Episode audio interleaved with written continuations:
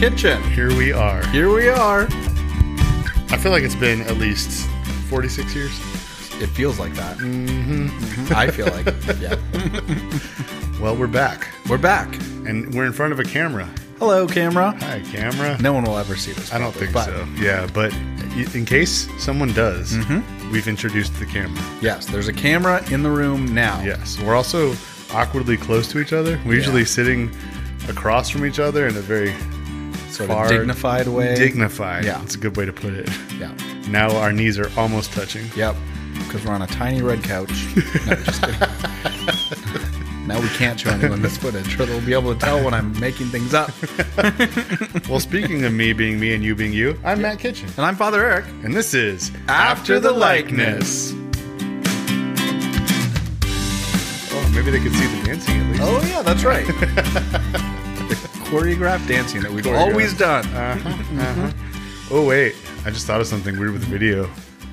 Because when I edit, Yeah. this is inside baseball, but I usually just like cut off because we start talking too quick and the song doesn't get to go for a little bit. So now I have to actually physically take the time Yeah. to wait for the song to do a little bit more. Well, then yeah, no one is ever going to see this. Then that decides it. Yep.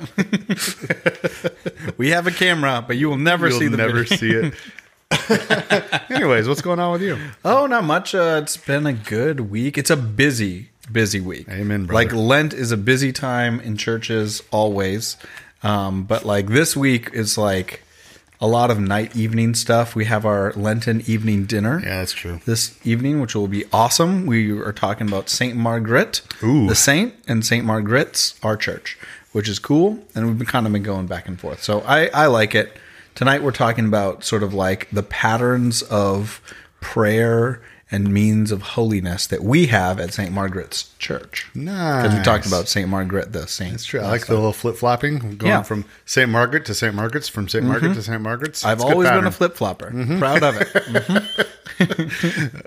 Well, uh, I'm uh, leading the youth, yes. and uh, it's about Poor youth. Galatians.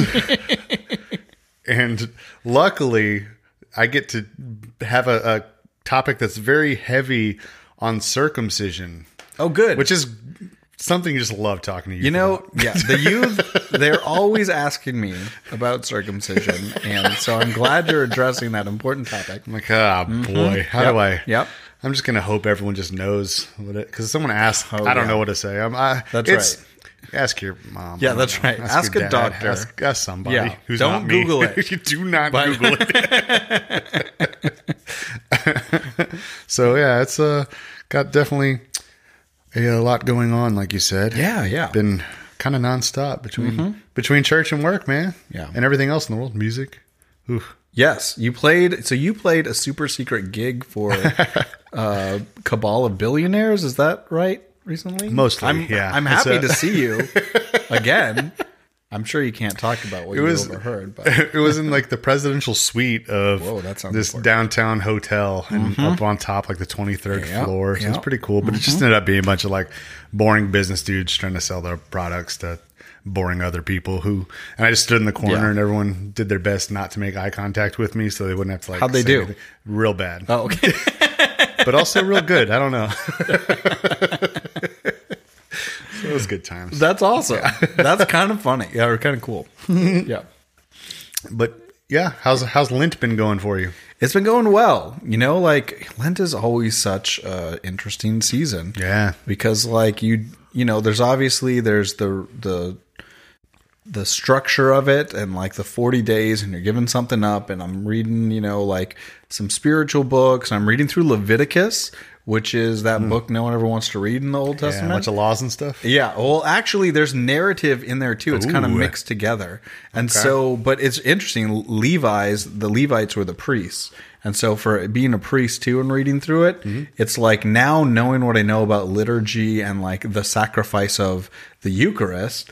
Um, all of our prayers and liturgies are based on things that have continuity going back to the Old Testament, and this is specifically when sort of the sacrifices of the temple were created, and Aaron, Moses' brother, was given like you know the uh, the instructions on how to do everything. And so now knowing like before I've read it before when I was like before I go into seminary and it's like uh, bulls and calves and the liver and the whatever and it's like what? But now reading it I'm like, "Oh, okay, okay, okay, okay." There's like a whole pattern here that like actually gets taken up by Christianity. I was like, there's no bulls on the altars, or you don't burn the fat in a giant bonfire outside in the church Yeah. parking lot every Sunday. But like, um, Christ, because Christ fulfills those, but he fulfills them. He, it's like the, whatever they're doing there is like a foretaste of of Christ. So it's a I cool think thing.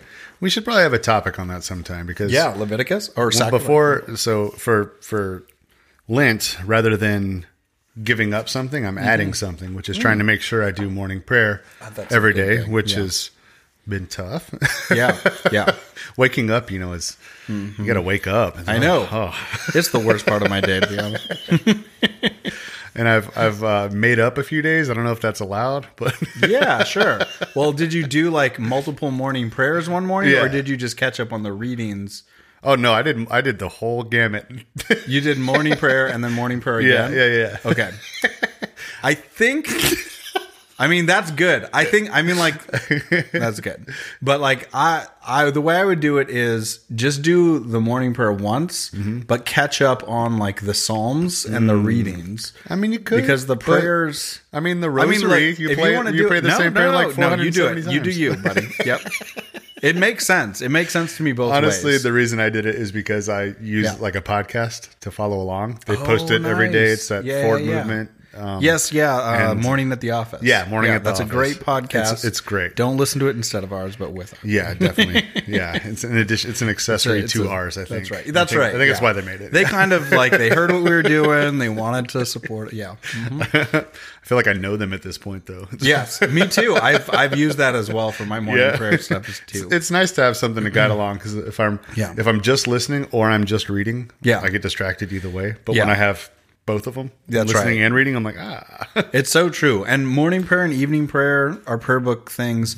Even when you're doing them alone, they're still communal services. Like they're common prayer. because everyone, uh, tons of other people are also doing it. yeah, all the time. Any at any hour, there's someone else doing one of those prayers or a liturgy of the hours. Like in the Orthodox and uh, Catholic churches, like they have their own versions, but it's the same thing. So it's I was going like- to ask you that. So Yeah. because I know we're our liturgy is close to Catholic liturgy. Does they? Yeah. Do they also? uh, They don't have like a Book of Common Prayer, right? No, so we Book of Common Prayer is like our thing. Um, It's a good thing. Yeah, it's a good thing. It's a good thing Like since the Reformation, it's like this is going to be the center of our unity as a community of Christians. Right? Uh, is our common prayers, or which means like corporate or group prayers, Communal. so that's why, yeah, communal. So like that's why you don't. It's not just a sort of prayer book in the way some other traditions, like the Orthodox or or Roman Catholics, would have, where it's like sort of personal devotions. Or like Um, if you're there are feeling some this, here's a devotions prayer for it, or this What's that? happens, here's a yeah, prayer for it. exactly, kind of thing. exactly. There's hmm. not a lot of that. Most of the prayers, even for specific things in the Book of Common Prayer, hmm. they're all in the we language. It's like we or our, hmm. and so they're designed to be put into these group prayers mm-hmm, of that that mm-hmm. gather us together. And so the cool thing is, of course, like that one morning prayer and evening prayer, they're designed to be done by a community in person if possible. But even when we're doing them alone, we're we believe we are it's called the synaxis in Greek. It means to gather. Ooh. Um even when we're doing word. we are mystically gathered together with everyone else who has ever said that prayer. So we're gathered into the body of Christ. So um so and that's different than just personal prayer. So even like something like the rosary. So like in the Rome, uh, Roman Catholic Church, there might be a group of people who get together before service and the Mm. priest might even lead them in saying the rosary. Mm. And that's a group of people praying, but they're praying individual Yeah, prayers. it's It's not a corporate prayer until they start the service and they're like the Lord be with you and also, you know? Yeah. So like there's a distinction there. And so that's one of the cool things about us is like morning and evening prayer. It's in our book of common prayer and that is for priests and lay people. So like in a lot of the other sort of more Catholic traditions, Western or Eastern, um, it's only priests who like necessarily pray those unless they're doing like a full service in the church. But the lay people usually have other kind of devotional prayers that they would pray in the morning and evening. Okay. whereas for us it's like no the it's the royal priesthood of all Christians are priests, um, in in the sense that a priest is someone who stands in mediation between God and the world, or God and someone else, which we'll get to today with our thing actually. Um, and all Christians are called to be that for the world, in the same way that like a sacramental priest, like myself, in the sacraments, I do that for the church. Like I'm the one standing up there offering up the bread and wine, and then bringing it down transformed. Um, Whereas, like the you know, in the prayers of the people in our Eucharistic service or in all those corporate prayers, every Christian is standing before God, not just for themselves, but on behalf of the whole world and the whole church. So it's a cool thing. That is cool. Yeah. Well, the reason I brought that up in the first place Yeah. Sorry. was that before Lent, when I Hmm. started this practice, I was just um, just trying to read the Bible each morning, mm-hmm. and I was just going in order. And I got to Leviticus, which is when Lent started. So Oh, Yeah. I'm. I would like. So you we- skipped? I think I was like, we got to do something else. so now you're reading Jeremiah, though. That's a fun one. yeah, Jeremiah's wild. I've loved. I've really It's- liked it's been it. interesting. I've really liked it. Yeah. Yeah. Uh, but yeah, I'd like to have an episode where we talk about maybe some of that Sure. old law stuff and how. Oh, yeah, yeah, yeah. What? How does it Yeah. matter to us today? What's the point of going back? Oh yeah, reading that, you absolutely. know? That'd be- absolutely. that'd Actually, be interesting. So we will hit that. That will be sort of the point of of Job. Actually, is kind Well, of like mind. ties that in. So yeah, yeah. Which, by the way, uh, friends at home is what we'll be talking about. Job. Although probably the title, so Yeah. something like that. So one more thing. So Yeah. Mm-hmm. Talking about you know having this uh, morning prayer every day. Yeah. If you're not familiar, folks, it's at least in the. I think I think when you do it yourself, you can kind of do certain readings. Right? Is that right? Like like if you were to just go through Yeah. the book, like in the podcast, it's it's the Psalms, Old Testament, Yeah. Epistle, New Testament. Yes. Do you do all of those when you do it yourself too? So it Or- Mm-hmm. depends. You can kind of arrange it how you like. If you're doing both morning and evening prayer, Mm-hmm. then there's a psalm for the morning prayer, which is what you do in morning prayer. There's a different psalm for evening prayer, so that would Mm-hmm. Ah, be okay. different. We'll switch. But there's only three readings for each day. I was So wondering, 'cause- Old Testament, Epistle, Yeah. and Gospel. We did the evening prayer yeah. last night, and I was like, "That's the reading from this It's morning." It's the same ones, yeah, yeah. So, like, if you were going to be doing both, Mm-hmm. like, which I've done with the little podcast, because there's an evening one too, although it's not called evening Yeah. at the office, it's called something Yeah, else. it is. It's an evening uh, of prayer or something. It's something else. I Yeah. have it on there. um, but uh, but like I would like skip the gospel in morning prayer because I only do the gospel. So that's the way I do. Yeah, it. that What I'm makes doing sense. both is like the Psalms are different, so you do the Psalms, Mm-hmm. but the Old Testament and Epistle in the morning, the Gospel in the evening, and then You there's need to write those guys. Tell them to change that up. Yeah, yeah. hey guys, just Um, for me. but then there's actually there's two there's two years of the lectionary so it's the the the cycle of readings cycles every two years. Mm-hmm. So there's readings for that day from the other year. Mm-hmm. So like at seminary we do morning and evening prayer every single day in the chapel mm-hmm. but we wanted to still have two readings but there's only three for that day. Mm. So what you do when you do that is you have the old testament for that day and the epistle in the morning, and then you have the Old Testament from the other year for that day, wow. and then the Gospel in the evening. Interesting. And then like you're just you're just getting lots and lots Yes, of scripture, which is a good thing. a good thing indeed. Yeah. So, does the lectionary hit every single verse of the Bible? at some Not every single verse. So certainly not the Sunday lectionary. That's like a small Sure. portion. Yeah, yeah. I mean, if you did, once if you did morning prayer, Yeah. let's say just morning prayer. If you Mm-hmm. did it for five years, would you have read the whole Bible? Almost. I mean, if you did it for two years, you would have. So two years is the whole yeah, thing. Okay. it's it's but there's a so there's not much from Chronicles because Chronicles and Kings are very similar. They're Ah. like these historical ones, and it's just too repetitious, and they're both long. So they just didn't put Chronicles in there, which Chronicles is worth going and reading on its own as well. Um, I prefer and Narnia. It's not it like yeah, that's right. Chronicles of. um, uh, and it's not totally complete. Like it's like it's not like it's every single verse of every book that it goes through necessarily. But if you do morning prayer and do the three readings every morning for two years, you will have read most of the Bible. That's cool. Like a, a huge, like a like ninety percent. Like One month down. Here we go. yeah, that's right. Exactly. it's good.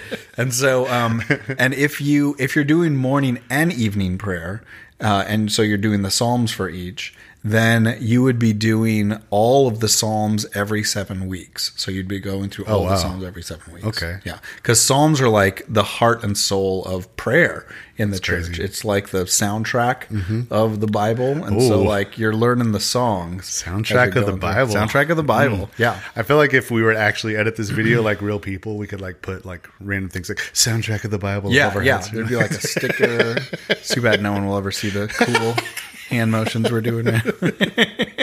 So, so the last thing about that is, Yeah. um, I know I talked to you about this book. I don't remember if we talked about it in the podcast, but I finally finished that book, Lamb, Mm-hmm. which is it's about you know it's obviously fictional based on some Lambs are real. but but it it chronicles Jesus' life in the spots that aren't covered in the Bible from like you know Ah, when he was yes. a kid. I mean it's it's from So it's a lot of heretical. stuff. Exactly. Yeah. but it's from being a kid uh, to to his crucifixion. Yeah. and thereafter, I guess. But Yeah. but it's from the perspective of his best friend growing up, Biff. Biff, And I I do not recommend this book to You don't? our listeners Oh, because okay. there's if you if you can handle Yeah. a lot of um, off color things. Oh, okay, gotcha. There's Yes, a lot yes. of that in there. Yeah, It's it's yeah. uh it's, Yeah. Mm-hmm. It, it's but but the reason I say it is I, I I- I'd give the book a solid six. Like I enjoyed it. Okay, But but cool. you know it's not like it's going to change your life. What it did Yeah. change is like like the the morning prayer this morning. It's Mm-hmm. it, like it really personifies Jesus. Yeah. In a cool way. Like too too much I think in the book. You know. Yeah, yeah, yeah. Where he's like it doesn't actually even make theological sense to me. But Mm-hmm. Yeah, sure. but just kind of taking him as a person. Yeah, It's yeah, yeah, it's kind of cool to see him that way. Like like he's just sitting here and you're talking to him rather than like this figure, you know? no absolutely and that i think that that you know i again there's probably lots of problems with that book Uh, Tons. um, but as you've said Someday I want but you to read it so we um, can yeah I, I will that would be fun too um, but like that gift out of there like the humanizing jesus a little bit like if if you don't know a lot about like first century second temple judaism middle eastern culture Mm-hmm. like you don't get how like sometimes funny jesus is or Yeah. like just like the disciples and like all these stories and like they're very I've heard people say the same thing about the show The Chosen which Yeah, I've I not still wanna seen watch that too. I haven't seen it. But like again I'm sure it's it. Mm-hmm. not perfect because no sort of like extra scriptural sort of like con- creative expressions of those things are ever perfect like Passion of the Christ or anything like and sometimes the less they're trying to be perfect like one of the things about like a book like that is Mm-hmm. like if it's called lamb and it's told sort of tongue-in-cheek from biff his best friend growing Yeah. up like at least you know it's like it's not trying to be historically accurate so people Right. know it's like Yeah. this isn't He has- theology here and he has an like that. afterword at Yeah. the end of the book where Yeah. he basically addresses all that. Exactly. Yeah. He's like, this isn't, you know, quit trying to make something more out of it than it, than it is. Yeah, you know, that's right. So like you want to be like obviously it can go both ways with character like putting a lot of character to Jesus cuz one we do miss a lot in the gospels because we often read them very formally in Yeah, church. right. But like sometimes it's like this is like, you know, when I'm reading the gospel, I'm standing up, I've signed the cross Yeah. over the gospel and then we've all signed it over ourselves and we've bowed at it Right. and then we're reading it mm-hmm. and it's like maybe jesus was like teasing the disciples and like making a joke but i can't read it like that Yeah. exactly because it's like a formal proclamation but that happens Yeah. all the time and Pa- P- P- or paul like in some of his like letters to the corinthians mm-hmm. he's like He's like being ironic and Mm-hmm. Yeah. funny and like all these things, and uh, and that that is an important dimension Yeah. of the scriptures to when bring you out. when you read Jesus like a person, he's, Yeah. he's got some zingers, you know. It's true.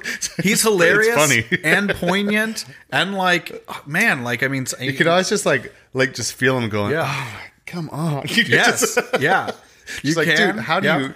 Come on, guys. Or just like plain, like, like oh, it's funny. It's it's good, and like sometimes he's being like he's responding to the Pharisees or some one of his enemies, and you can see how it's like he's taking them seriously. Mm-hmm. He's like responding poignantly, but he's also like trying to get them Yeah. to like lighten up and like see what's going on. And there Uh-huh. is that kind of like you can like it seems like with some of them when he's responding because we don't get a whole lot of like who it was. It's like the pharisees over here the pharisees over here.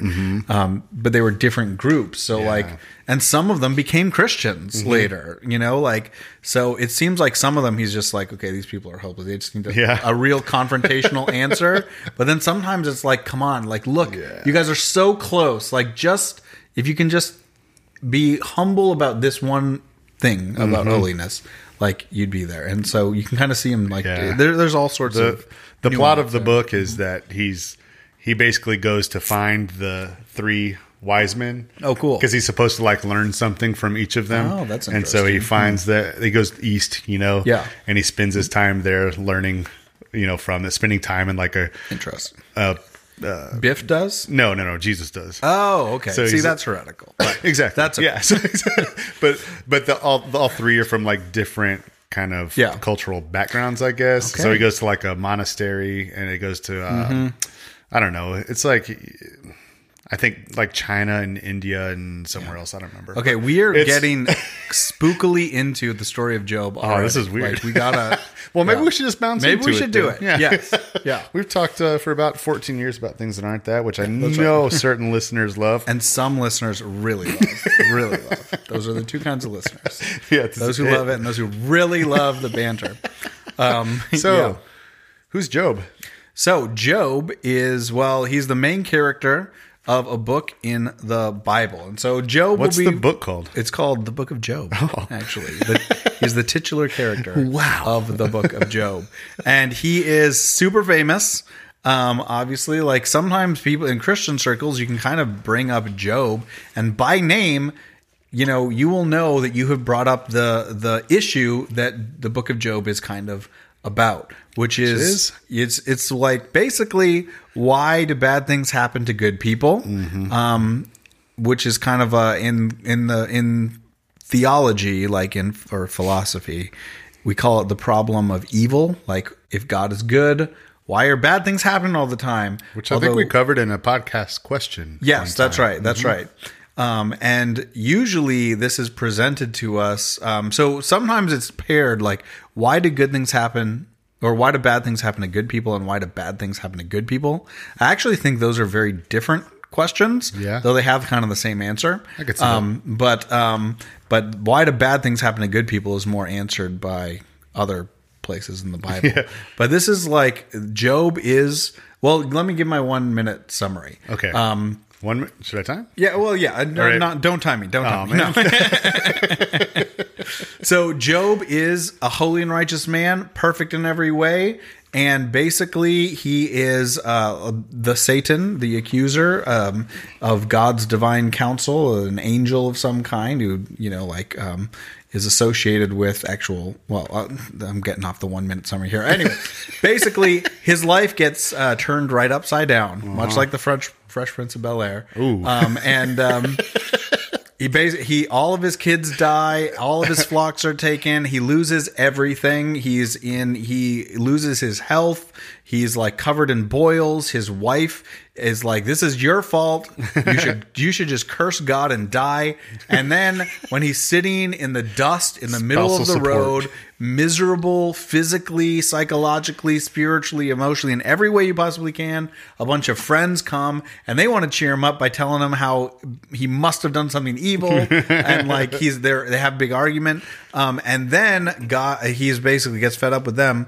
Uh, one other friend comes in, but we'll get to that. Um, and he demands like uh, God answer him and out of the whirlwind. Actually, we had um, at UT when I was there um, as the chaplain. We did a series called "Out of the Whirlwind" after uh, Hurricane Harvey that had come through, and of course, had done so much damage in Houston, which is where a lot of folks were from. And so the question was like, why? Why, does evil happen? happen? Yeah, you know, like why fair. do bad things happen? Um, Did you come up with that? I did. Yeah. Man, look at and you. so, but it's interesting because th- that's how God appears is in a whirlwind before Job. And then he starts answering, well, actually asking questions, but there's a back and forth between him and Job. That's cool. Um, and, uh, and it basically kind of addresses the question, though not in the way, uh, exactly that, that we would think. I feel like I should have read the book of Job before we did yeah, this. obviously.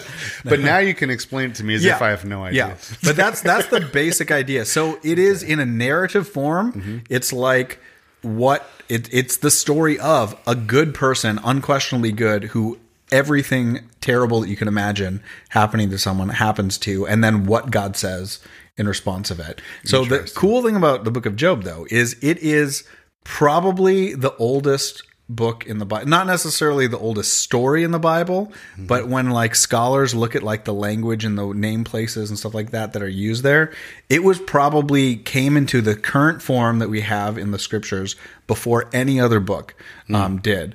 Uh, and sort of preserved in that way. Now, uh, so that makes Job probably at least 3,500 years old, like the written form we have Goodness. now, which is pretty cool. But the, the cool thing about that is like this is very much for mo- for it makes it it's even though it's so old. The reason why it's so old and been preserved is it is a spiritually relevant question for every believer. Everyone uh, all, all the Jews, all the Christians, everyone who comes to believe in a good God c- has to confront at some point, like, why do bad things happen? And if not in a hurricane or a tsunami or something like that, then like it'll only take about five minutes for something bad to happen to you. And our first response is like, hey, I thought I was on your team, good God. Like what what's going on? So so I think we- that testifies to its like deep spiritual relevance. It's still some people like it's the only book of the Old Testament they've read all the way through. Wow. Because at some point they went through some crap in their life. Yeah.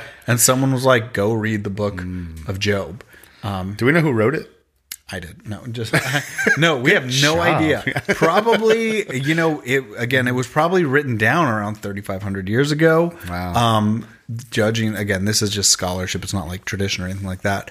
Um, Do we- looking at the at the language, but like it was very likely passed down orally or even in other written forms long before that. So it's probably pretty old. Do we see it as more we, meaning I- guess Episcopalians, like uh, do we see it as more of a like allegory, like a parable type thing, or do we Yeah. see it as this is a thing that happened? Yeah, it's definitely like a parable Okay. type of thing. So it's not one of the historical books. It's not like about, um, you know, uh, uh, Jeremiah. Or I'm sorry, that's the prophet, but it's not like about Moses or something like that, or, or Joshua. It's more Where like talking about history. Creation, where we're you know we that's how we believe it Yeah. and see it, but it's not necessarily like Adam was this but it's really also specific. not like like the the like Genesis and those especially the beginning parts Yeah. is a little different in that it is like very a very spiritualized story. Oh, yeah. So this is not it's not allegorical, right? Like there's no talking snakes and a garden and all that Oh, kind yeah. of stuff. It is written as like um, an episode in someone's life.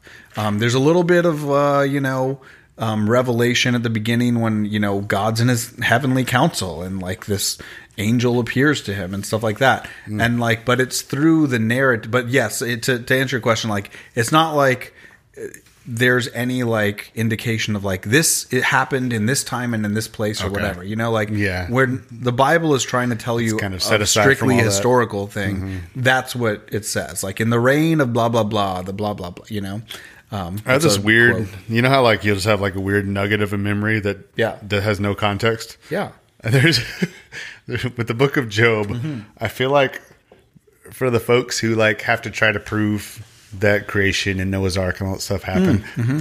like the people who ask, "Were dinos- Why aren't dinosaurs in the Bible?" yeah I feel like there's some mention of a dragon or something in There the book is. of Job, and that's what I remember is. someone going, The Leviathan. "Well, obviously that's dinosaurs for them." yeah yeah um again taking it way out of context there that's not it's not really a dinosaur um it's actually a sea monster Ooh. uh, which is cool but it's like it's like a uh, well, we'll get to it. Loch we'll Ness Monster. Yeah, yeah. Worse than the Loch, or better, depending on. Go the- on. Like, yeah, that's right.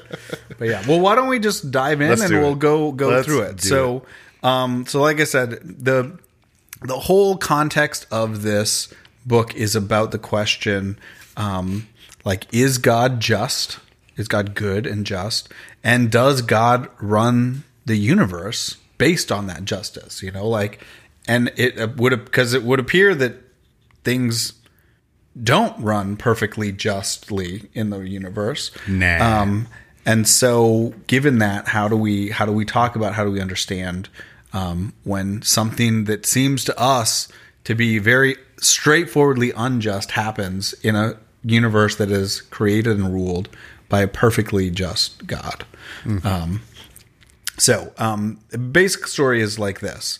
Um, and again, it's long and it's kind of complicated. We won't dive into all like the philosophical back and forth of every one of his friends that come and try and like quote unquote cheer him up or really cheer him down. um, like, uh, but just to go over the thing and we'll and we'll talk about kind of the big pattern because the big thing is I want so I want to talk about how it addresses that question because for most people who read it um, spiritually like that's the thing that usually confronts us For sure. that we want to get out of it. Yeah. but as Christians looking back on this the earliest book ever written down there's actually a huge like Christological thing. So something about Christ that is in there. Job is considered a type of Christ I started to hear it as soon as you started talking about who Job was. I'm like, ah, Yeah, that's right. Making parallels Yeah, exactly. That's right. And that is also like again on purpose. Like, uh, so so okay. Here's here's the story. Uh, it opens up and and it this is why we think it's like a parable too. You know, like it's like a perfect storytelling thing. It's not complicated or nuanced. It's like, hey, here's Job. He is righteous. He is blameless. Here's this and he honors God. He is the perfect human being. Oh. Mm-hmm. Like in a certain sense, right? He's like everything that the scriptures tell us a, a human should be. Does everything right. Can relate. Uh, and he's blameless. He does it perfectly and he honors God in all that he does, which is which is part of that. He's so righteous that we uh, you know, smash cut to heaven where God is sitting on his heavenly throne and he's surrounded by the his council, his divine council, which is all the angels who like helped him do things, you know, like so God always works conciliarly, like he works through others, you know, like spiritually as well as physically. This is why it's always like Jesus can do stuff for us, but he wants us to go and do those things as well. He invites us into his ministry, right? That's here the oldest book, right? That's what God's doing. Um, so he brings up, he's got his, all of his angels up there, and he says like, um, oh, you know, uh, or I'm sorry, the Satan, the accuser, which is a title.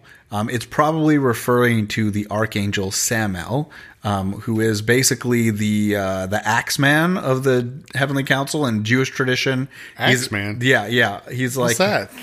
the axeman, like you know the what Executioner. the heart. Yeah, yeah, exactly. the the person who does the dirty work. Ooh, Um, so right. in Jewish tradition, he's associated with being the angel of death that went over Egypt and killed Oh, all the snap. firstborn sons, Okay. or the one who like goes and afflicts the Israelites who like are being naughty in the wilderness or whatever. That's Samuel, and so he is the accuser. Uh, Is that Samuel Jackson? Samuel Jackson, yeah. Oh boy. Yeah. So he's called the Satan, which of course we think of Satan usually as a proper name, but it means the accuser. It's sort of like the divine prosecutor. When God is sitting on his throne with his council around him, that's a heavenly court. Right, like a king with his courtiers, and so he's the one that judges, right, and makes decisions. And so this angel over here comes up and says, like, "Oh, this person's good," and Samuel's over there, like, "No, he's not." Like he did naughty thing, you know, right? So that's the sense we kind of get in tradition. Krampus. as well. Yeah, exactly. That's right. He's the one that brings coal, um, and he's also like he. I mean, he does become like synonymous with, uh, like when Jesus says, "I saw Satan fall like lightning."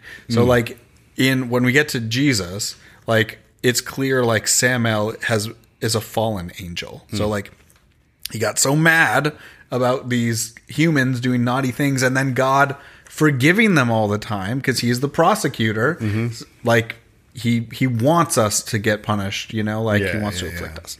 So, but in any case, at this Wait, point, so is, what's the difference between him and Lucifer? So Lucifer is a little different. So Lucifer is here. I'm drawing more from uh, tradition, but Lucifer means the light bringer. Okay. and so like Lucifer would be more be associated with the devil, um, and so like that's where you kind of get the the sense of like the highest angel, like the one closest to God's light, and God, you know, he delegates, right? So like his job is to bring the light down to the next thing and like he wants to work through things. So when we talk about the fall of the angels, when a third of the angels fell, um, Lucifer Is that a thing? yeah, yeah. It's like in the apocalyptic literature, right? Oh, okay. Again, it's not like oh, there were a thousand, nine hundred and ninety nine, and three hundred thirty three. You know, it's not. But that's Rough that's numbers. the- it's rough numbers, and that symbol comes up over and over again. Like in Revelation, Mm-hmm. it's like uh, you know that's what God is restoring, and He's restoring the fallen angels with Like a Icarus sort of story? that a no, little not too exactly. high? No, well, actually, too- no. He was super high. Yeah. But then he, uh, you know, again, this is the tradition. Like Mm-hmm. he despised humanity because humans are like the b- below the angels, Mm. all of the angels. We may be the highest of the creatures, but we're this material being who is like dumb and like can't see exactly and like Look at us. so the idea that God and when remember when we were created, Mm-hmm. we were created in the image of likeness of God. Lucifer was not created in the image and likeness of God, you know, like Okay. in that same way. We are the center of creation. And so he's like real mad that basically not just his younger brother Angel who's lesser than him, but this whole other order of created being that is lesser than even the worst dumbest angel ever made, um, like the least powerful, least glorious. Even lower than that is us, and yet we are the ones in whom wants God wants to dwell directly and glorify the spiritual and material created universe through. So it's like, whew, he got real mad. He's proud, right? And so you'll notice, right, like every like so many stories in the Old Testament are older brother and younger brother stories. Yeah. You know, Cain and Abel, and mm-hmm. then you know Isaac and Jake, or, or yeah, I'm sorry, Jacob and Esau, Esau. Mm-hmm. and like all the stuff, th- things we've talked about before. This is part of it. It's like when we see the powerful despising the weaker mm-hmm. in the world, like that is devilish in that way because we're imitating that whereas like god deliberately always eh, is always choosing the younger to bless the older through him but if the elder one can be humble enough to receive that blessing Yeah. it's like god is always reversing the roles there raising up the very lowly. common. yeah yeah exactly and it's like why did jesus come so long after Adam, right? Why not start with Jesus? Well, because even God became the younger brother of humanity, the son of man, in order to glorify creation and humbled himself to the lowest point a human being could be, right? A slave crucified on a cross and all that stuff. So, Yeah. yeah. cool. So that's that's what so that would be Lucifer, the Mm-hmm. light bringer who falls and he becomes like the devil, the divider. The Whereas he was supposed to be like the uniter, Mm-hmm. the one who, you know, is up directing things to God and now he uh, and unifying people, but now he tries to divide people Mm. and and direct people away from God because of his hatred for God, which he can't do anything about. Because no matter if you're the highest angel or the lowest, like God is infinite, like you're still finite, you know. Um, and so, how, what does he attack? He attacks human beings. Does the Bible ever talk about God creating the angels? Not well. I mean, it does in certain point, not in in like Genesis. Right, right. There's um, extra biblical literature that talks about that. There's certainly lots of traditions, even ones that Jesus talks about or the apostles about that kind of area. Um, basically, the the sort of Second Temple Jewish literature. Mo- the majority consensus is like the angels were created on the first day of creation. So sometimes you'll see religious like traditions in there, both Christian and Jewish, talking about the knowledge of the first day or something like that um, because just like, um, well, I guess not Icarus, but it's kind of like Icarus. but like Prometheus, the story of, uh, or uh, the Apkallu, uh, which is like a, a Babylonian story about a bunch of angels, gods that bring forbidden knowledge to humans. Yeah, the Apkallu. The Apkallu. Yeah. Yeah. Of course. Um, and then they're like they're they fight with the most high god and they're thrown into the pit for what they do like prometheus and in the pagan stories they're always cast kind of as heroes um, whereas in the christian story in the or in the jewish story as well uh, in genesis it's like no those God, those fallen, those were fallen angels who were bringing us knowledge and wisdom of a sense. But it's like wisdom of war and astrology and witchcraft and things. uh, Things who's like right? that. Yeah, exactly. Who's right? Who can know? and and that and that's not distinct from the pagan stories either. But they just thought those were good things. Like, yeah, they taught us to make war and do rich, you know, like all Wait this stuff. minute. And so it's interesting because you see the the the flip side of that in Judaism, which uniquely is like, no, this was evil. Like those gods, they brought us knowledge, and it did some good things, but they were condemned because they did that on purpose to uh, give us knowledge that we weren't ready for. Right, which is the same. it's tree. it's the tree of knowledge. and good and evil, right?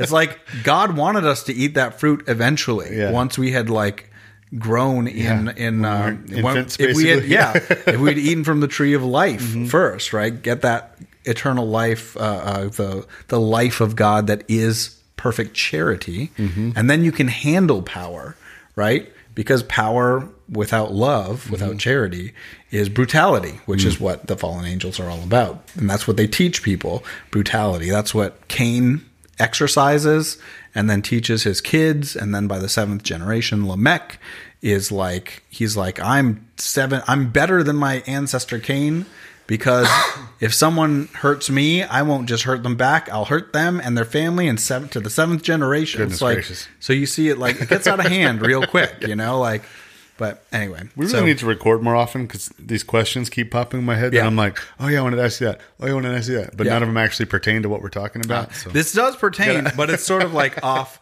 That side does. note. But the ones I've thought of since then do yes, not. yeah. It's it's a good I like that opening scene Mm-hmm. of God sitting on his throne with a divine council, with the Satan, the accuser, who you know eventually becomes one of these fallen angels. pretty wild to think about. Yeah, because Mm-hmm. he's yeah, um he ends up not liking the people he's prosecuting.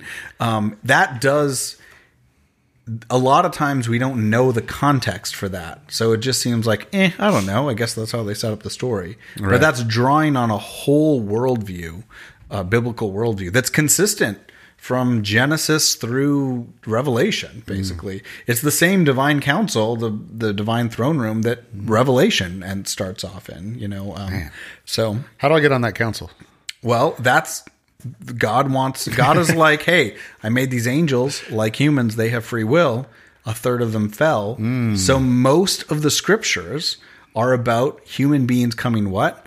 The holy ones, which we translate as saints, which also means the shining ones, shining like the stars in the sky. The stars are the material expression of the angels. When it talks about a third of the angels falling, it says, you know, a third of the stars fell from the sky. Whoa. So God is making new stars, people who can uh, judge wisely and with charity and love. And where is he getting that? He's growing them in human beings. So it's it's divinite when in Revelation when John is taken up to the heavenly throne room, mm-hmm. it's human beings. He finds twenty four elders. What? there and twenty four is one third of the seventy two elders that represent the nations and like Man. so it's like that one third thing comes up a mm-hmm. lot because it's like the people of God will replace that missing third. How, you think it's full? Yeah. No, no. So yeah, like we don't again, we don't want to over literalize these numbers. Like for a long time Jehovah's Witnesses were like, there's only twelve thousand people going to heaven because that's what it says. No, well, maybe it's 144,000. 144,000. Like, yeah, yeah. But then they got bigger than that. So they're like, well, and and there's, there's Plus a few more. Yeah, that's right. But so no, they they're symbolic numbers meant to they they, all- they all are, have deep meanings, Mm-hmm. but it's not like a well, that's it. Okay, gates closed, heaven's over. Um, so yeah, Man, but that's okay. that's exactly right. So St. Paul talks God's about like- vestry. yeah, that's right. It is. It is. Um, and St. Paul talks about, don't you know that you will judge angels, right? Which judge means like judgment in a court, but more than that, judge means rule, mm-hmm. right? It means put things in its proper place. Mm-hmm. And so, like, he talks to you like, you know, for a little while, I think in Hebrews, men were made but a little lower than the angels. Mm-hmm. But now, because of Christ coming down to where we are, and then even lower, and then being raised up, like we are being brought up into that heavenly place as well. So that's the whole Christian life is learning. Like when Jesus says, like, um, you know, he gives, he tells a parable about a ruler who gives some money to different people, and when he comes back, depending on what they've done with it, one person took their coin and turned it talents. into ten coins. Yeah, And he's like, well, give him ten cities, and give him, and there's like, you buried your coin under the, the, you didn't even get interest on it. Well, then like, take his away and give it to the guy with ten. Um, and those who, you know, like uh, those who do well in what is little will be given what is greater. And so he's not talking about their like prosperity gospel, like, hey, Mm-hmm. oh yeah, if you give your ten dollars to the church, you'll get a hundred thousand dollars. You know, like it's not working. No, it's talking about it's talking about like what you do with your life. Hide it If under a bushel? No. no. I love that song. Um, I'm gonna let it shine. But that is exactly the thing. it's like we're he wants us to shine with his glory now in the really difficult world that we're in. Again, coming back to Job. We're gonna have to really speed through it when we get there. But um because Well, we have, because uh, he's creating Lenten supper in 40 minutes. yeah, that's So- right. Okay, cool.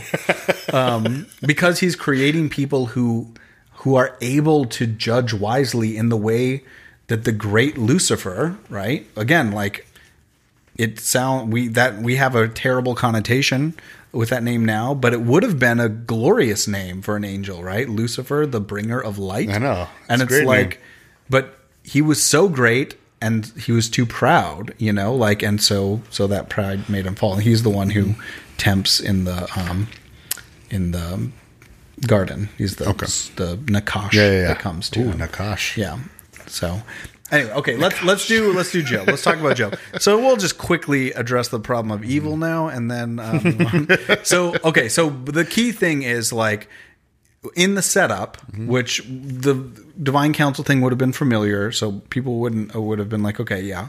God says like, uh, or or Samuel says like, hey, this. Uh, um, or, or who amongst my people is is righteous and um, uh, God says you know Job is righteous. Who could be compared to this blameless and righteous Job? So God issues a judgment on Job's life at the very beginning. He is blameless and righteous. He's he's he's got it going on. Nothing wrong with Job. I'm God. I can't find a thing wrong with him. But then the Satan the accuser comes and says aha!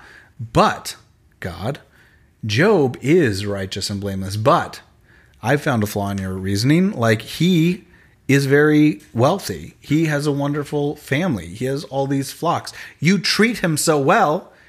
Of course he's going to be righteous and blameless. If things if you didn't if things weren't going so well for him, he would surely curse you. You know, he'd be evil. He would steal. He would, you know, like all all these things. And God says, um, hmm, I don't think that's true. But Samuel says, let me go and take and like test him. You know, sucks. that's my job. I'm the tester. And God says, okay, you can do anything you want to him, but you can't kill him. And so um, the Satan goes, and uh, he he uh, he goes and he afflicts Job with every single thing that you could possibly Yeah. imagine, Like all the from things, death. yeah. all the things. His kids are hanging out having dinner. There's an earthquake. The house falls down on them. They're dead. Um, his flocks get stolen or killed. Sam or was whatever. like, "You only said I couldn't kill That's him, right. That's kids." right. That's- So like he loses all of his family, which family. It's not just like oh those cool people I hang out with that I love. It's also like your future, right? Like Mm-hmm. they didn't even have like a super developed idea of the afterlife with the resurrection, all that stuff. Certainly thirty five hundred years ago. At this point, it's like your future is like your future descendants. And like when you die, you're gathered to your ancestors and your ancestors will be gathered to you. So if your line cuts off, like that's it for you. No one will remember you. You'll be there in the afterlife just with your grandpa and that's it. No one else coming, you know.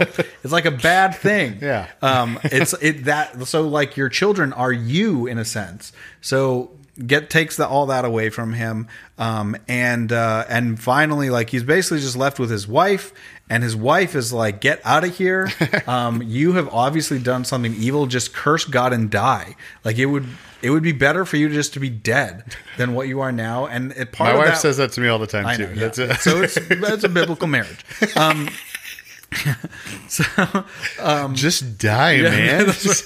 Golly, what are you doing? Uh, oh, did I mention the illnesses? It's like his body, his health, also everything, And the boils, and- boils, yeah, all the stuff. He can't even like sit comfortably anywhere. Yeah. So he basically covers himself with sackcloth and ashes and goes out to the street. And uh, all of his money's taken away. His friends abandon him, everything, and uh, he just sits there. And um, that's uh, that's it. Well, luckily, three of his friends come along. Now, interestingly, Job is not an Israelite. Neither are his three friends. There's no Israelites in this. Okay. There's no Hebrews in this, which is interesting because it's, are a- they? it's a Hebrew. They're actually so um well they're from these different countries. Um, there's sorry. Uh, Does it say? Yes, it does. Uh, it's Eliphaz the Oh. Temanite, Bildad the Shirite. Bildad. So I wrote it down, but I'm having trouble reading it. I'm sorry. We got to bring some of these names back. Yeah, Bildad. Zophar. Um, and then there's Zophar, a guy that's the named best one I've heard. Elihu who comes in briefly, but like he um, he just uh, uh, is in and out kind of uh, at the end. And now his name is a Hebrew name, but it says it doesn't say he's from Israel either. okay. But it's cool. It's kind of fitting. So his but so Job is not he. This is supposedly happening in like the land of Uz, so far away from Israel. So it kind of starts off as like in a long time ago in a land far away kind of thing, you know. So again, clearly in the sort of uh, the tone of a parable.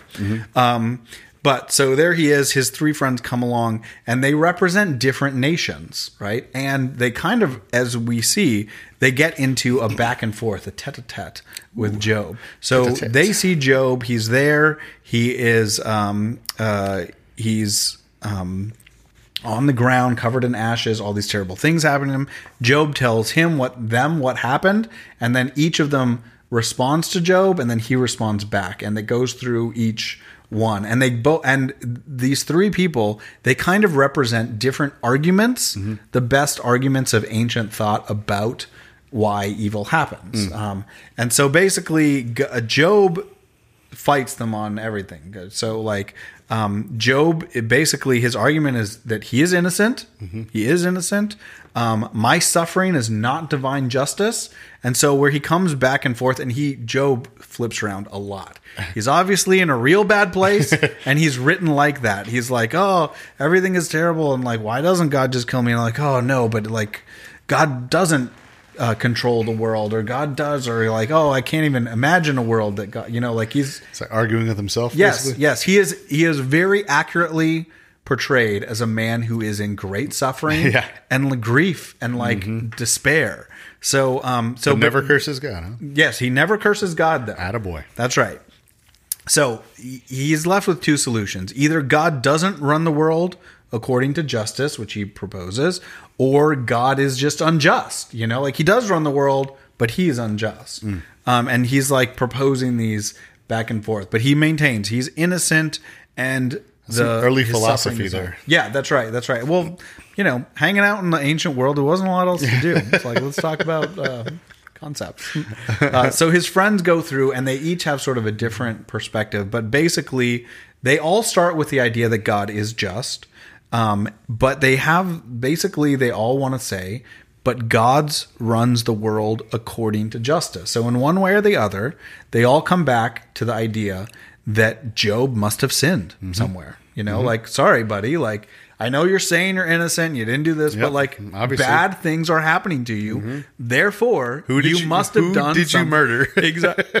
exactly. It's like no, God is just, and God does run the world. So fess up Mm-hmm. is basically and like he's like no i didn't and he's like oh i can't even imagine why this is happening it's like it's shaking job's not just his Yeah. comfort or you know his love for his family or anything like that Repent and thou shalt it's be saved, man. but he can't because he's too honest you know like Yeah. that's another thing he's like i if i knew something i'd done wrong i wish i knew because i would repent it Mm-hmm. but i haven't it's like he's too blameless to even try to repent for something That's that pretty wild done. to like Yeah. Mm-hmm. try really, really, really hard to think about something wrong or bad you've done and not be able to think of something. Yes. I'm like, I got one right now. yeah that's right yeah yes don't, i don't open that box I am just kidding blameless. it's lent so i'm I am just blameless. pouring that box There's always someone else to blame. That's right. That's right.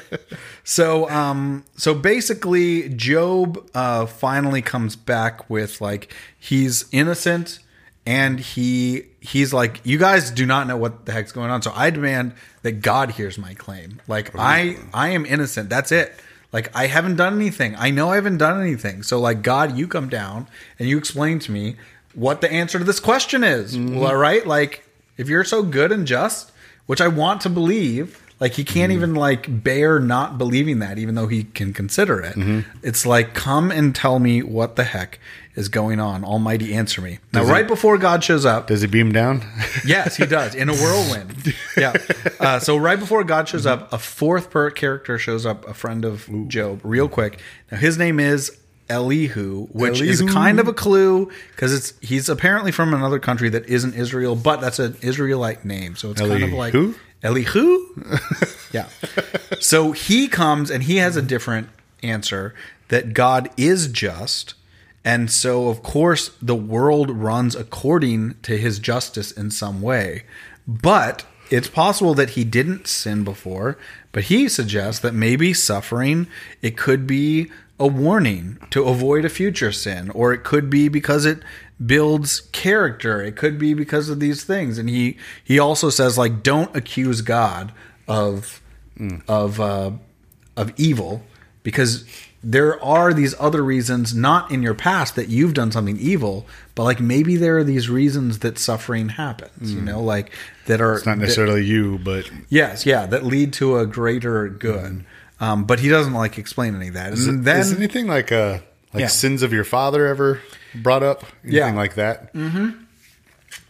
I mean, I don't know if it's specifically in that, but it's like Yeah. part of the tradition of well, like when Like maybe your dad was the worst. I don't yeah, know. yeah. When Jesus um, Yeah. uh, heals the blind man, Mm-hmm. people were like, or it was because his disciples asked, "Who sinned, this man or his father, Mm. that he was born blind?" You know, like they're Ah. like, someone sinned. Right, because they were still in that thing. That's crazy. They had not read Job, where it's like something bad happened to you, therefore someone did something. you know, great. like that's funny. So. Um, Another parallel. yeah, yeah, that's right. That's right. Um, because of course he doesn't he doesn't answer the question, right? Jesus doesn't, and Yeah. neither will God in just a second here. He's he doesn't say, "Oh, his father did." He you know he did not pay his taxes. so. Or he doesn't say the kid, and he do, he do, he doesn't say anything. He says, "No, let the works of God be done." Like is what he says. Like he doesn't place blame on anyone or God. He says, "This is what why he's blind." Like not why as in the because but the reason that it becomes, so that he can be healed and show what God actually wants for people, and not just the consequences Yeah. of uh, not not sin, but like the the suffering that's in, in Like the his world. his malady was not the consequence. No. It was the means for Yes. the consequence. In fact, yeah. And since you're asking, this will be the means by which Yeah. what God actually does, because they're saying, did God punish him or did God punish his father? He's like, no, he's here so that he can show the rewards of God, right? that's pretty dope. Yeah, it's pretty dope. And again, this is part of the parallels here because this is kind of what God uh, gets to as well. So God shows up and he has a couple of things. Job has not accused God, but Job has said, I'm not going to curse God and die. Um, but then you explain it, God. You explain it to me, okay? And God shows up and he questions Job for quite a while um, and his friends. Um, he says, Hey, Job, were you there? uh, when I laid the foundations of the earth? Uh, were you there when I created the sun and put it in the sky?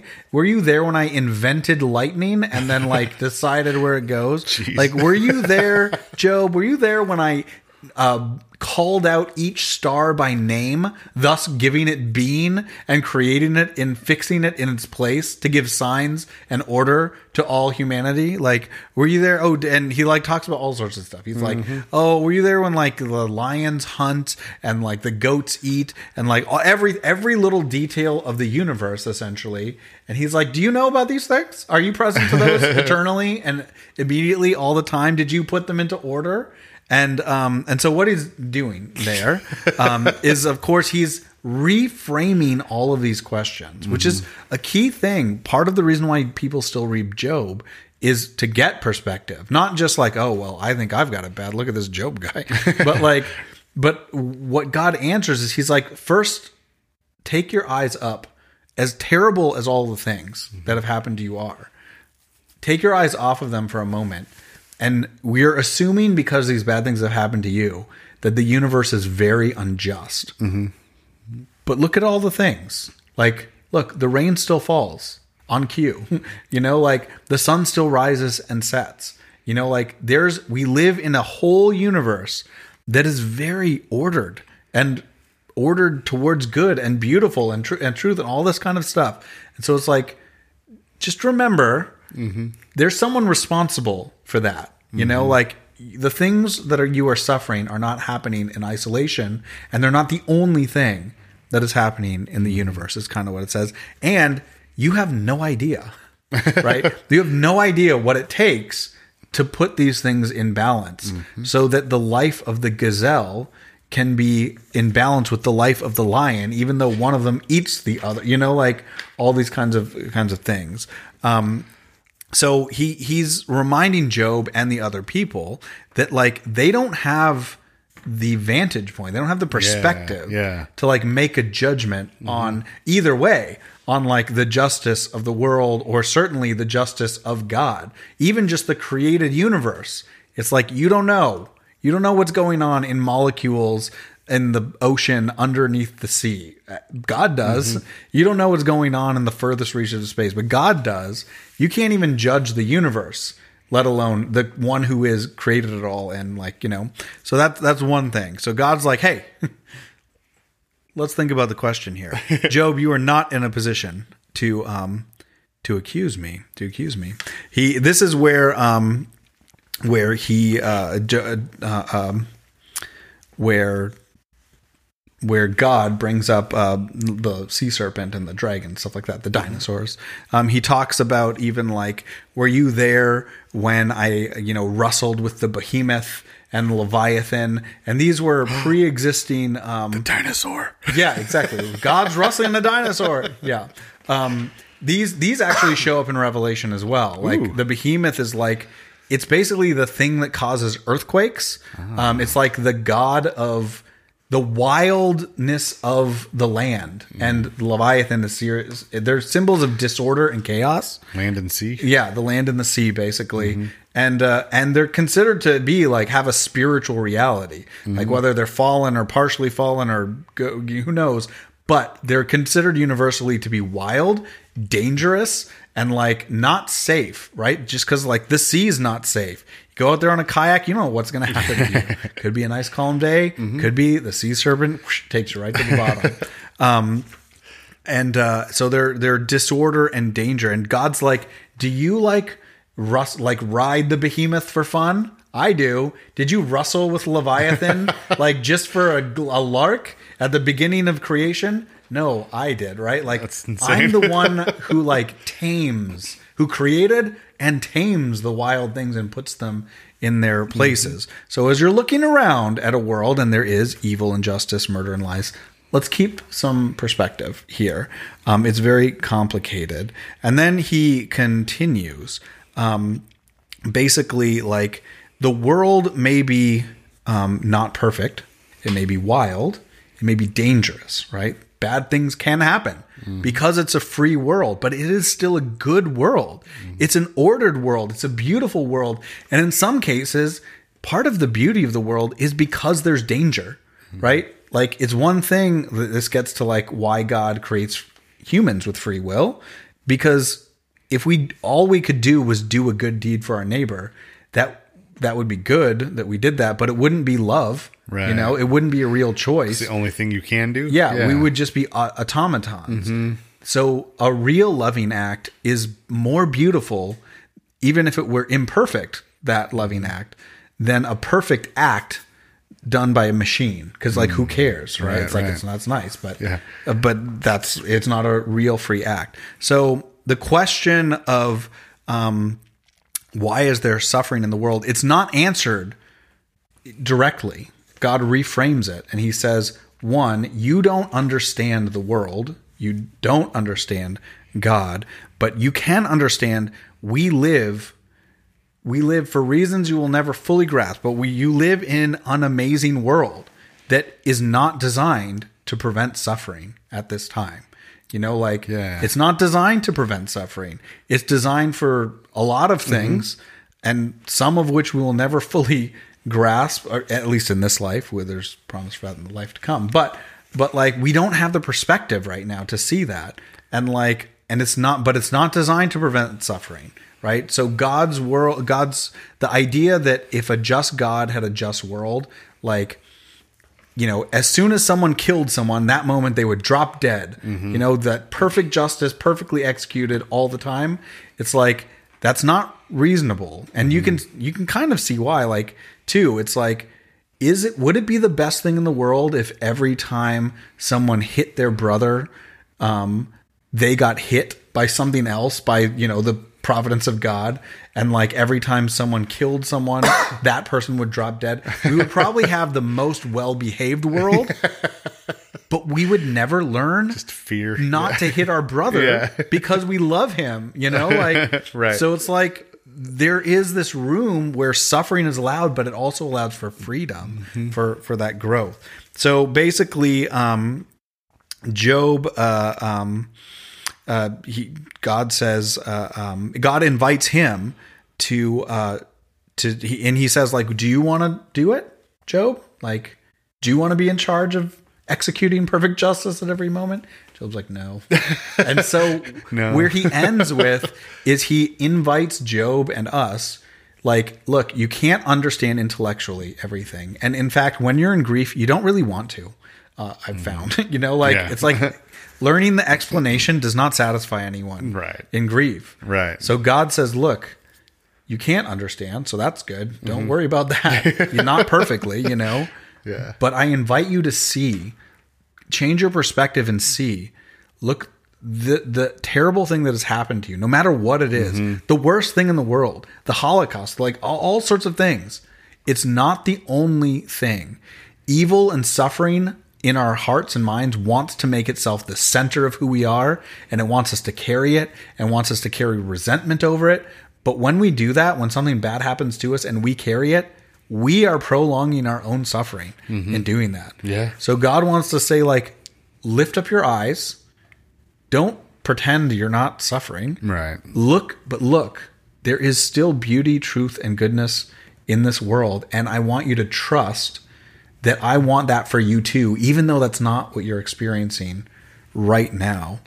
And so um, That's pretty awesome. it is pretty awesome. Yeah. It is. I think it's a beautiful. The I don't know if we have a, a lot more, but just the, a sec, just a moment. The well, go ahead, and I'll tell you what I've I've gleaned from this. So Okay, so the the conclusion is Job is like, okay, yep, you got me, you got me, Lord. Thank you for appearing, and I repent. You know, like I'm sorry, I shouldn't have even accused you. Mm-hmm. Like, and you're then- right, you're then God right. kills him immediately. and no, oh, actually, no.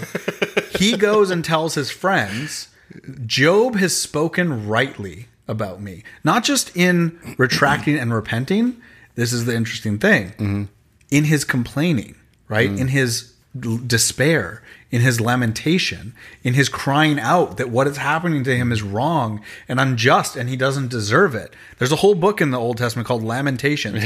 The whole book is that. Yeah. It's like, God, why is this happening? This is terrible. The, here's all the evil things are your people are going through. When are you going to do it? And like most things in scripture that are like that, they end with some hope. Lamentations does not. it's just like, and I guess I'll just die and be dead, and then that'll be the end of it, right? God, okay, bye. Lamentations like it speaks to like the singer songwriter in me because like every Yes.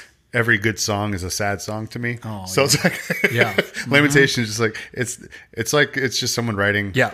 Yeah. writing that song right. exactly exactly. It's a sad song. It's a tragedy.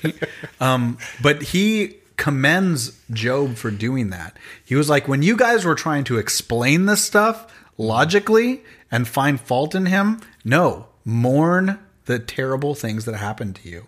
You may it may be terrible. It may be even more terrible that you can't identify a reason for it. Mourn that too. Complain to me bring it to me mm. you know? Like even if you bring it to me in like anger and despair like that's still an act of trust. Mm. You are entrusting god to be able to do something with it Yeah. even if as we know it's not explain it intellectually Right. right? Um, so god honors his struggle his honesty his prayer and he tells the three people like you spoke wrongly about me. Notice he doesn't tell that fourth person that israelite named person who popped in. Um, and so after that uh, basically he joe he tells the three friends to bring a sacrifice and give it to job. And then job offers that sacrifice up to god. He offers the prayer up to god. And then um, he, the the three people who sinned against him because Job did not sin against him he was still blameless and righteous even in suffering um, they were restored to good relationship with God and Job. And then um, so God heard his prayer and found it acceptable. And then Job's family and fortunes are all restored at the end and even more than he had Them kids come back. Yeah, I don't. I can't. like, it's kind of ambiguous reading it. Like, I can't tell if it's like other kids from another, or like Probably should find a new wife too, though. Yeah. Well, he's like, but the same wife. He's like, yeah, do you Yeah. redo? She's like, okay, okay, okay, I'm glad now. Um, so everything is restored, restored more. But here's the Christological point: why we read Job as a type of Christ. Obviously, he's suffering unjustly, right? Um, he's suffering on behalf of of humanity because in in the face of Satan, essentially. Um, but also his suffering things that he did not deserve makes him righteous to offer sacrifice, prayer, and thanksgiving, and offer up who, not his stuff, for the nations, because those three people represent the world. They're three different nations. So it's like, who can offer up uh, ju- uh, um, a, an acceptable sacrifice for the whole world, for the sins of the whole world? the one who suffers rightly and does not curse God, but entrusts their suffering to God.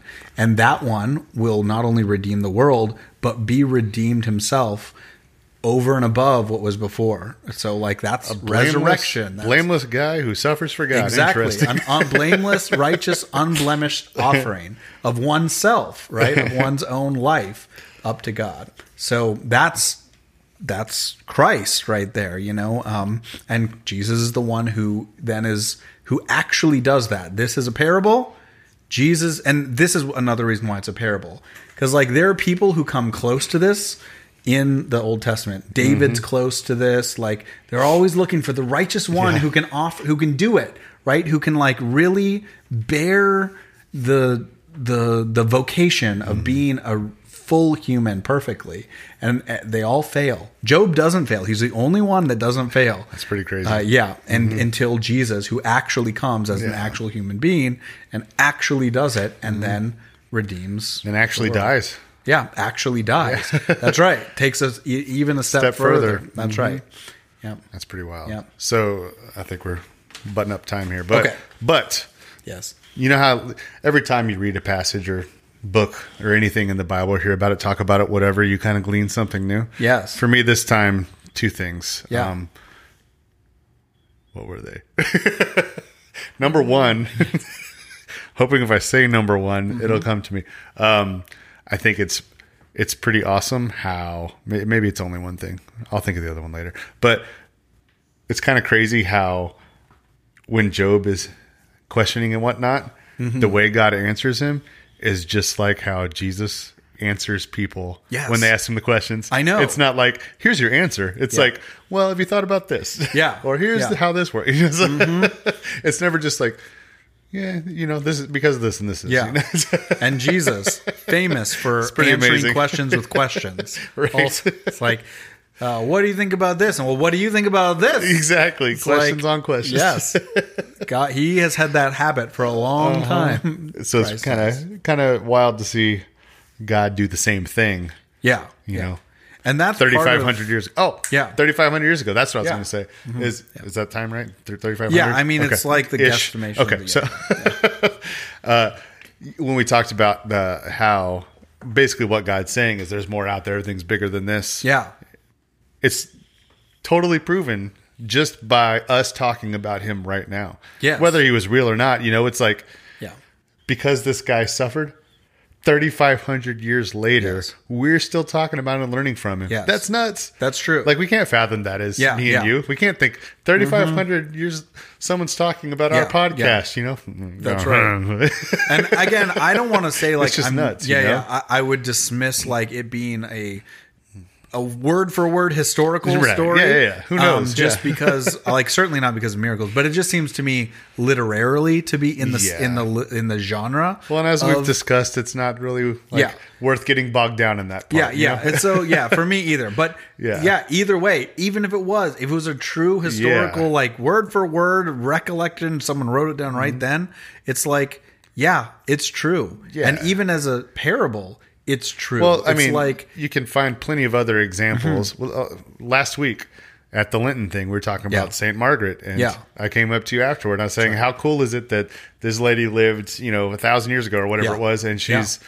We're still talking about her now because of what she did in her life, and she's Exactly. a historical figure. that's know? right. So- exactly. it's just you don't know, you know, Yes. Mm-hmm. you never know what impact you're making or what suffering that you have may right. impact someone, whether it's at that time or thousands of years later. Who knows? Mm-hmm. Yes. You know, it's cool. Yeah, it's so true. And if you look at well, any of the saints, but Saint Margaret, right? Yeah. Um, she was she we as we went through her story, like she suffered a lot as a child growing up. Mm. She suffered as a as a queen, um, and towards the end of her life, and it was the way she bore suffering Mm-hmm. that made her holy and made her someone that we still talk about whereas some probably some noble's wife at the same time who could have been a saint as holy as her, as she Mm-hmm. right maybe she was like i just don't want to you know Yeah. i i everyone suffers Mm-hmm. like that happens to everyone that's part of why job's still relevant Right. 500 years later too but like the choice we're given is Mm-hmm. not like, oh, well, I want to choose the way where I don't suffer. No, that's not an option. like the choice is, you know, we all get our cross, and Jesus says, take up your cross. You know, if you take it up, take it up yourself, you'll find it's a burden not too hard to bear, right? Why? Because Christ came, he bore the the big burden of sin for us to make it so that we could take up our daily cross and add to his mm-hmm. sacrifice. He's the worthy one. We're not worthy, but with him, like even our little tiny sufferings of like, oh, someone cut me off in traffic. you can offer that up to God. If you uh-huh. accept that as like, oh, this is a cross given to me, it's an opportunity for me to raise up the glory of God, mm. which does what? It forgives, it reframes, it says, hey, that person is a living image of God. I don't know why they cut me off or whatever, or it's like, oh, that person is a jerk, but I forgive them because that's what Jesus did from on his cross. And so I think I can forgive someone cutting me off if you know he can forgive people nailing his hands to Oh, blocks of yeah. wood. No so kidding. yeah. That's cool. Yeah. Well, I guess we should wrap up there. Let's wrap up. We have an We awesome yeah, I listener know. I was question really hoping to get about to it. predestination and the 39 thinking- articles. I wonder if we should move listener questions to the beginning. Yeah. That way we hit them, and That's a then good we question. yeah, that's a good good point. Okay, we're, we will address that listener question. We Yeah, promise it's, uh, at the very beginning of our next episode, which will also be videoed probably. Oh yeah. Maybe. So, Michael, if you're listening, we have Yes. your question, and we're looking forward Yes, to answering it. So, we are. Yeah.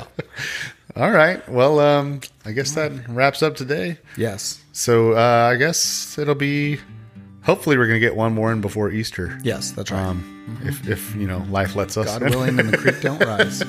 Yep. But until then, if we don't catch you at Easter, have a happy Easter. Yes. Have a good rest of your Lent. Do you say that? Is that a thing? Yeah. Have a Yeah, have, have a a, good- holy Lent. Holy Lent. Yes.